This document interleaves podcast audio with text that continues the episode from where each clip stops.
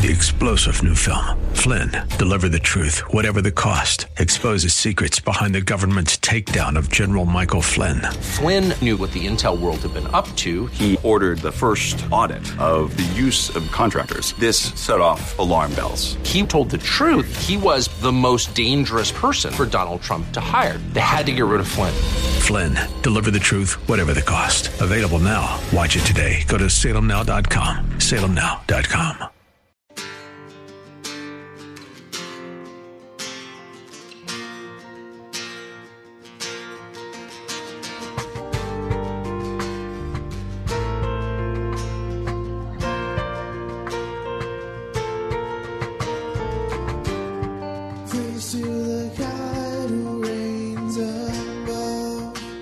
Hello, and welcome to In the Word, a ministry of Calvary Chapel of Orlando.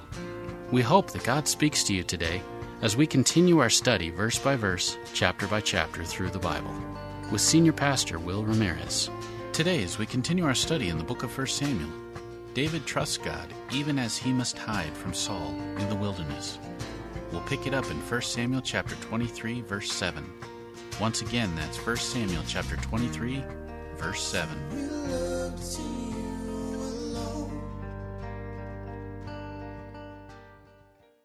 First Samuel 23.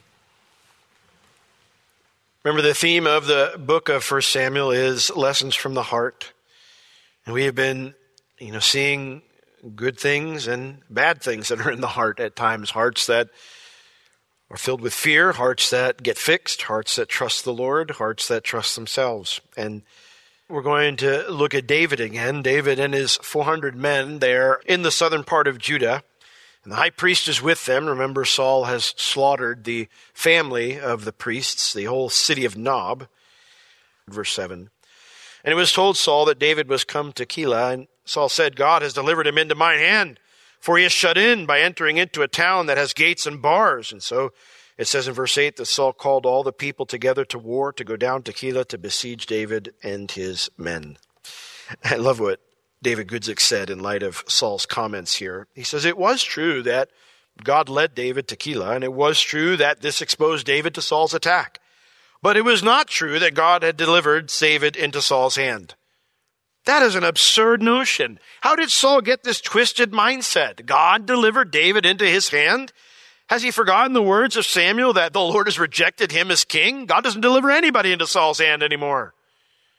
Has he forgotten his sin that he's never repented of? And yet, Saul truly believes he's the one in the right. How is it possible for a person to get to that place? Turn over to 2 Timothy with me. I want to just share a contrasting section of scripture with you. When Paul is speaking to Timothy, he remember he's teaching Timothy how to be a pastor uh, because the first letter is written because he, he anticipates that his time away from Timothy is going to be longer than he thinks. So that's what First Timothy is written. Second Timothy, he knows he's not going to get out of jail this time.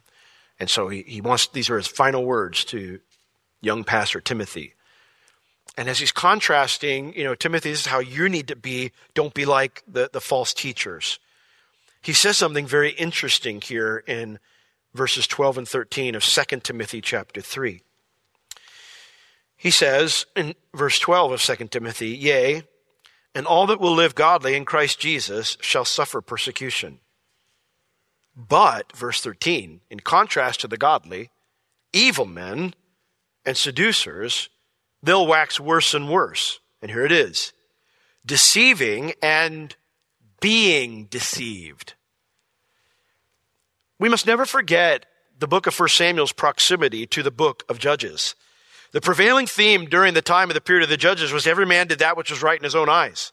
That's the theme of the book of Judges. And that is Saul's mindset. You know, I know I'm right. I, I know that God told me I'm wrong, but I know I'm right. And so I'm going to just keep moving forward with my own way, my own understanding, because I know I'm right.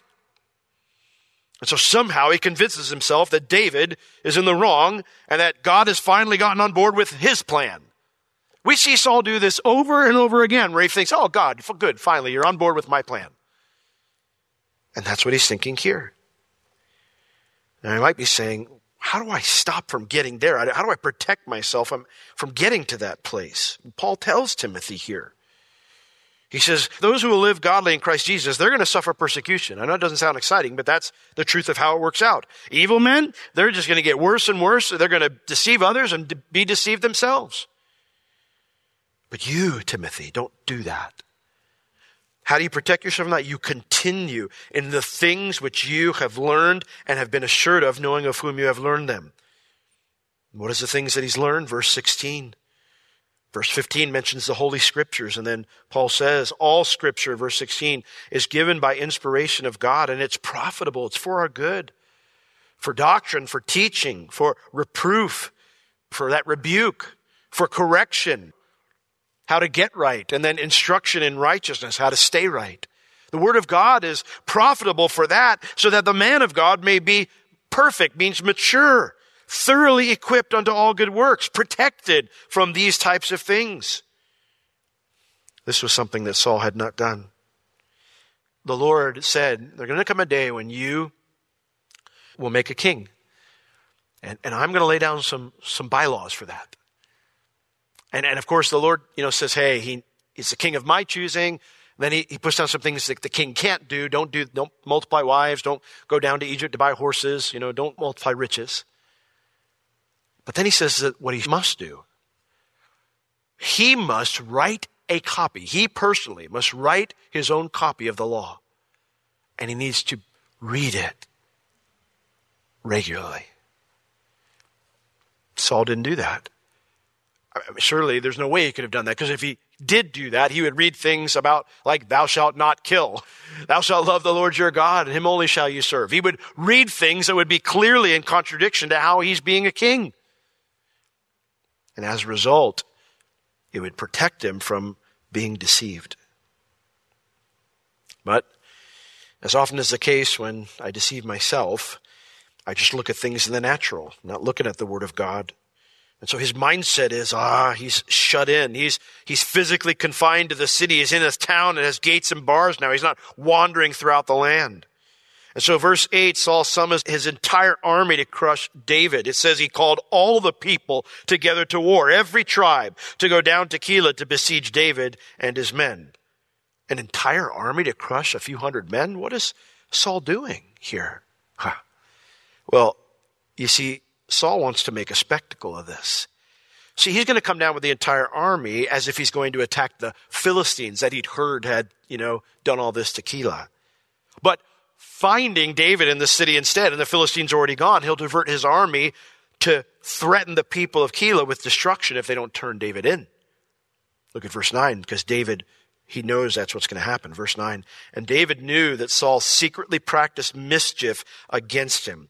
In other words, when word reaches David that Saul's bringing the entire army, he sees through the charade. He knows Saul has no intention of fighting the Philistines.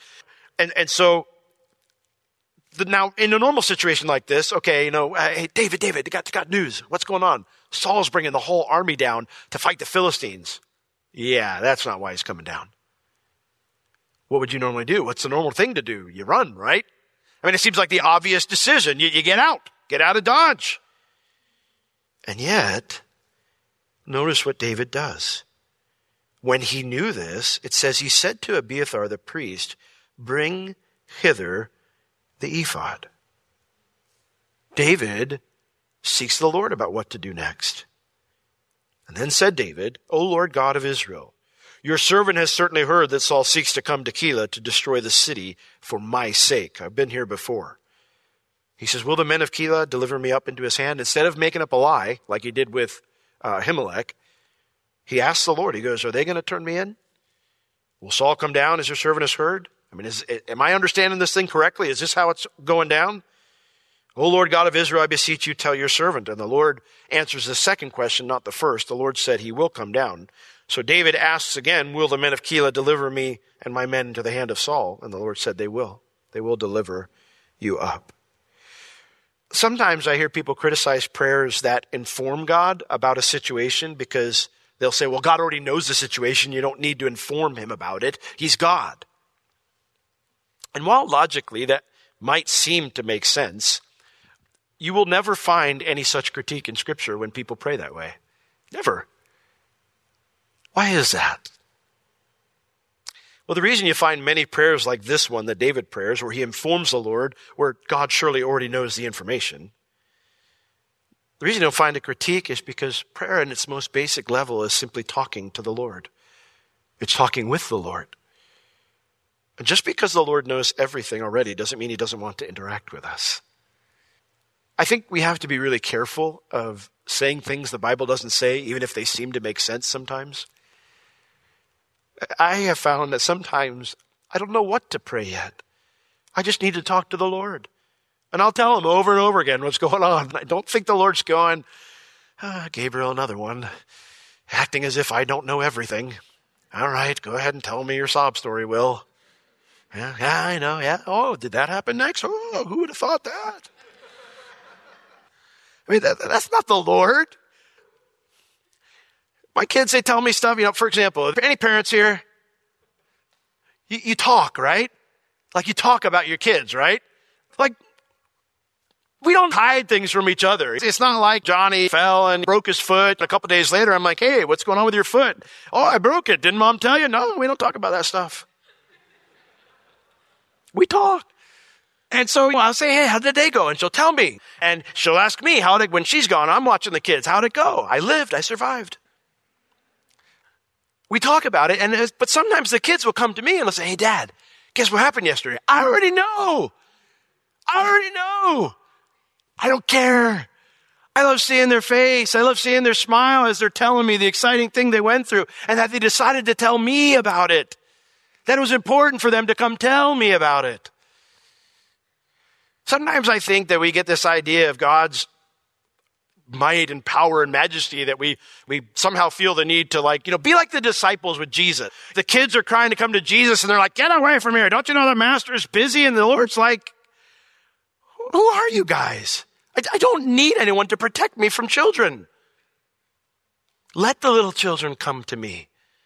I think sometimes we can be like them with nitpicky things like that that the scripture has nothing to say about. I'm not, I'm not talking about speaking when the, you know, if I'm doing something wrong and the scripture says, hey, don't do that. That's different. But sometimes we have this idea like we've got to protect God's sovereignty somehow, or we got to protect God's majesty somehow, because if we don't, people are going to run, rush out all over him.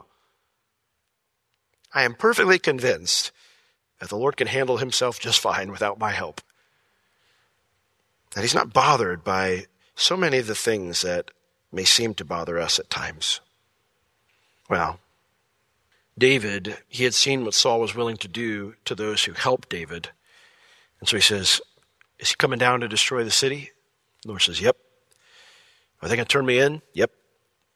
And so, verse 13 Then David and his men, which were about 600, they arose and departed out of Keilah and went whithersoever they could go. And it was told Saul that David was escaped from Keilah, and he forbore to go forth couple things to note here. Where did the extra 200 guys come from? Last time we heard it was only 400. No, no. Now, granted, this is not not the best like recruitment policy or like recruitment advertisement. Hey, come join David's army. Well, where where are we staying? What's the lodging like? Don't know. You're kind of find out every day. Well, well, well what what are, what are the perks? We don't have any. You're just kind of on the run. In fact, if you join us, you're kind of an illegal at that point. How did 200 men, more men, join David after he goes, I mean, I mean, he's not even in town anymore. He's in Moab. And it's almost like he gets back to Judah and there's like, you know, a lion sitting out in the desert somewhere going, we're here to sign up for David's whatevers. 600 now. Well, the Bible doesn't tell us where they come from, but David's army is clearly growing. And I love what it says here. They went whithersoever they could go. It literally in the Hebrew it means they wandered where they wandered. They went where they could go. Wherever they could go with no danger, which means they had no clear destination at this point. Following the Lord may seem like that sometimes. There's not exactly a, a, defined destination. You just know the next step. Like, where do we go now? Here. Okay, well, I see that, but where does here lead to? I'll tell you when you get there. The Lord doesn't always give us the long term plan. In fact, I, I, find the Lord very rarely gives me the long term plan. He gives me the next step plan. So while following the Lord may seem like that sometimes, it's okay as long as you're taking the next step that He's told you to take. But they escape. And it was told Saul that David was escaped, that he had fled from Keilah, and he forbare, that Saul forbare to go forth. Saul stopped whatever you know, mobilization he had planned. The army never leaves, and it exposes Saul's ruse that he wasn't really going to fight the Philistines. David was right. He was just coming to get David. So, where does David end up? Well, verse 14. And David abode or settled down in the wilderness in strongholds, and he remained in a mountain in the wilderness of Ziph. Now, when we read the word wilderness, I don't know about you, but I, I usually kind of think of, uh, you know, um, kind of like uh, if if you drive out in like the west side of Texas, and there's just nothing like an I-10 for all those miles. That's kind of how I perceive the wilderness. But but the, over there, the wilderness, particularly back then, not so much these days down south, uh, but because there's much more barren down south these days. But back then, they were like forests. There was a lot of a lot of trees. It was a deserted area. That's why they call it a wilderness. It just means a large tract of, of, of sparsely inhabited land. It doesn't have a lot of sustenance, so people hadn't settled down there. So David and his men, they settle down in, it says, the strongholds of this area where people aren't living. Uh, it, the word strongholds means the rim rock. Uh, these were secure locations high on mountaintops or hilltops. So David's up on the high ground where people aren't living. It's probably not easy to live up there, but at least it's free from danger at this point. And it tells us it's in a particular mountain in the wilderness of Ziph. Uh, Ziph was uh, southeast of Keilah, probably about 15 miles. It's near the middle of the Dead Sea, but not up against the Dead Sea. So basically, we don't know how they got there. They wandered around for a bit while trying to stay undetected by Saul, and eventually they end up in these southern hills of Judah. But their disappearance doesn't keep Saul from searching. Note it says at the end, and Saul sought him every day. Doesn't a king have more important things to do than look for one guy every day? Saul is consumed. But God delivered him not into his hand. I love that. Saul says, Oh, the Lord's delivered me into your hand. The Lord's like, No, I didn't. No, I didn't. Despite all Saul's efforts, God did not deliver him into his hand. If God be for me, what does the scripture say? Who can be against me, right? It doesn't matter how powerful that enemy is or how much energy our enemy expends against us. David and his men are as safe as they can possibly be right now, despite this awful situation. Because unless the Lord delivers them up, Saul will not catch them. Verse 15 as Saul is searching, apparently one of his searches brings him right next to David. Verse 15. And David saw, he became aware of, is what that means, that Saul was come out to seek his life. And David was in the wilderness of Ziph in a wood. So Saul was currently searching in this region of Judah. So he's close to David, even though he hasn't found David yet. And David is in, mentions this in a wood. It means a forest on a hill. David's in this forest on a hill and he notices Saul and whoever, whatever troops Saul's brought to the region to search for David. But what is so cool about this is while Saul can't seem to find David, somehow Jonathan does. Look at verse 16. And Jonathan, Saul's son, arose and went to David into the wood and strengthened his hand in God. And he said unto him, Fear not. For the hand of Saul my father shall not find you, and you shall be king over Israel, and I shall be next unto you. And that also Saul my father knows. And they two made a covenant before the Lord, and David abode in the wood, and Jonathan went to his house. What an interesting encounter here. I don't know if Jonathan came out to look for David at the Lord's prompting, and that's how it doesn't tell us that. But it mentions here that somehow he found him and it says that he strengthened David's hand in God. Now, the, the hand is an important object in Scripture. It, it speaks of the, the force and the ability which is necessary to complete a task. When it talks about God's going to bring them out by his strong right hand, it's referring to the fact that God has all the ability, all the strength, all the force necessary to do what he says he will do when he's saying that. And so David has been given a task by the Lord. And so when Jonathan finds David somehow, he gives him some extra strength to finish the task that God has set him on. And how does Jonathan do that? Well, it tells us in verse 17.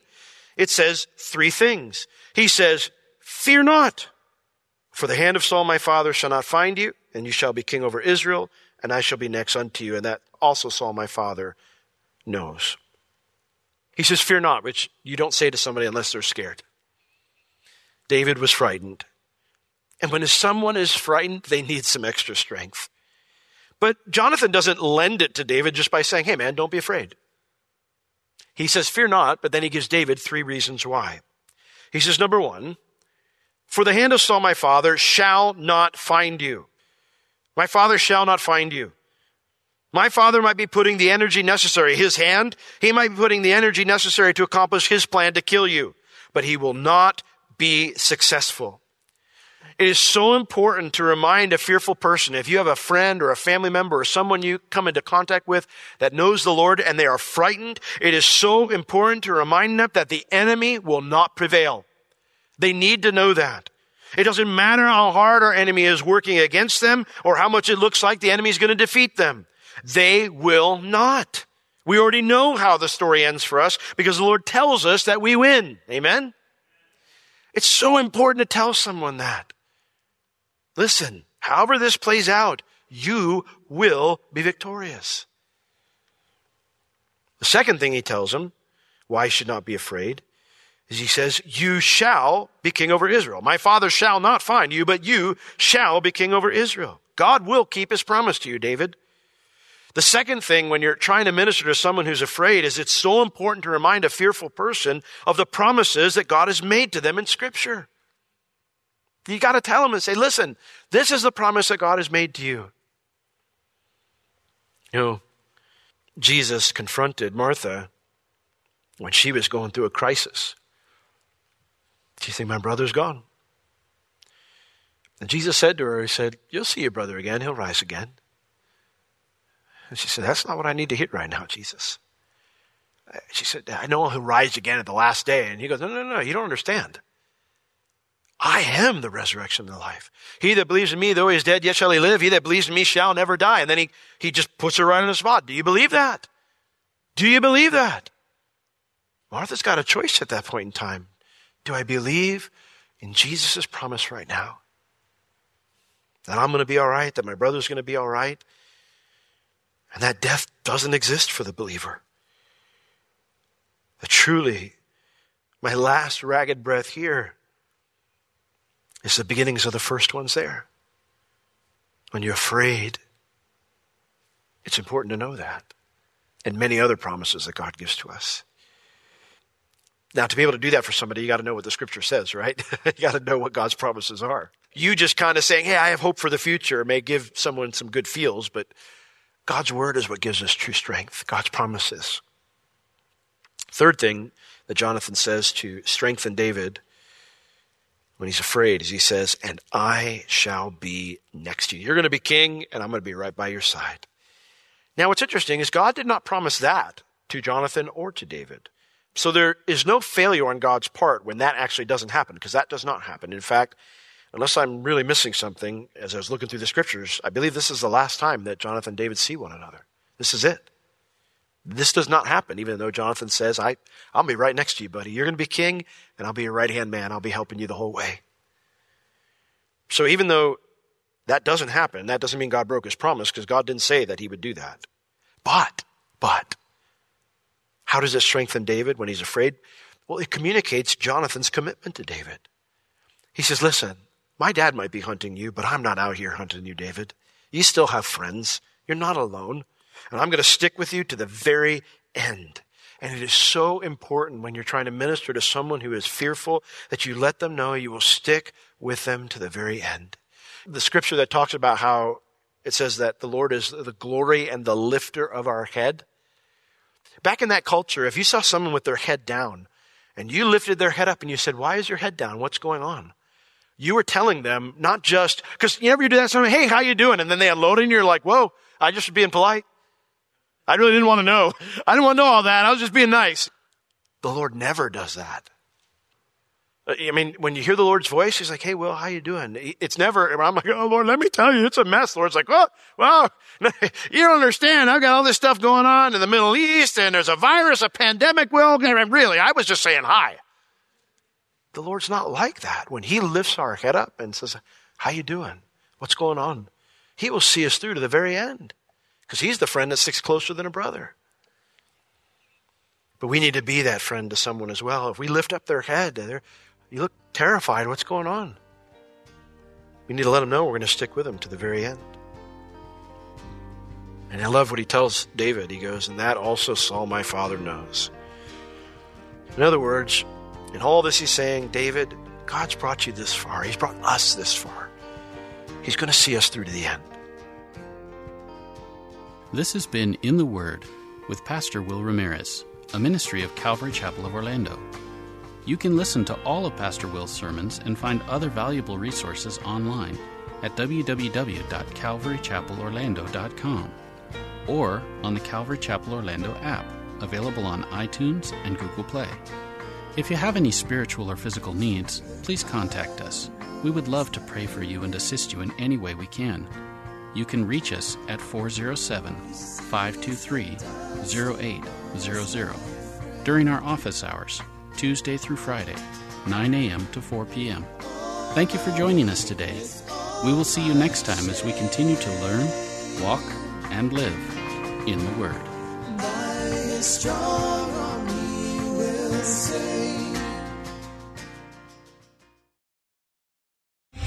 Three star general Michael J. Flynn, head of the Pentagon Intelligence Agency, knew all the government's dirty secrets. He was one of the most respected generals in the military. Flynn knew what the intel world had been up to, he understood its funding. He ordered the first audit of the use of contractors. This set off alarm bells. The explosive new documentary, Flynn, Deliver the Truth, Whatever the Cost, uncovers the facts behind this scandal. Flynn told the truth. He was the most dangerous person for Donald Trump to hire. I find out the worst enemy that I'm going to face in my life is right here in America. They took my assessment and they wanted me to change it. And I was like, I'm not changing it. They had to get rid of Flynn with in depth interviews, archival footage, and never before seen personal records of the man behind the headlines. I just felt like I was drowning. Flynn, deliver the truth, whatever the cost. Available now. Watch it today. Go to salemnow.com. Salemnow.com.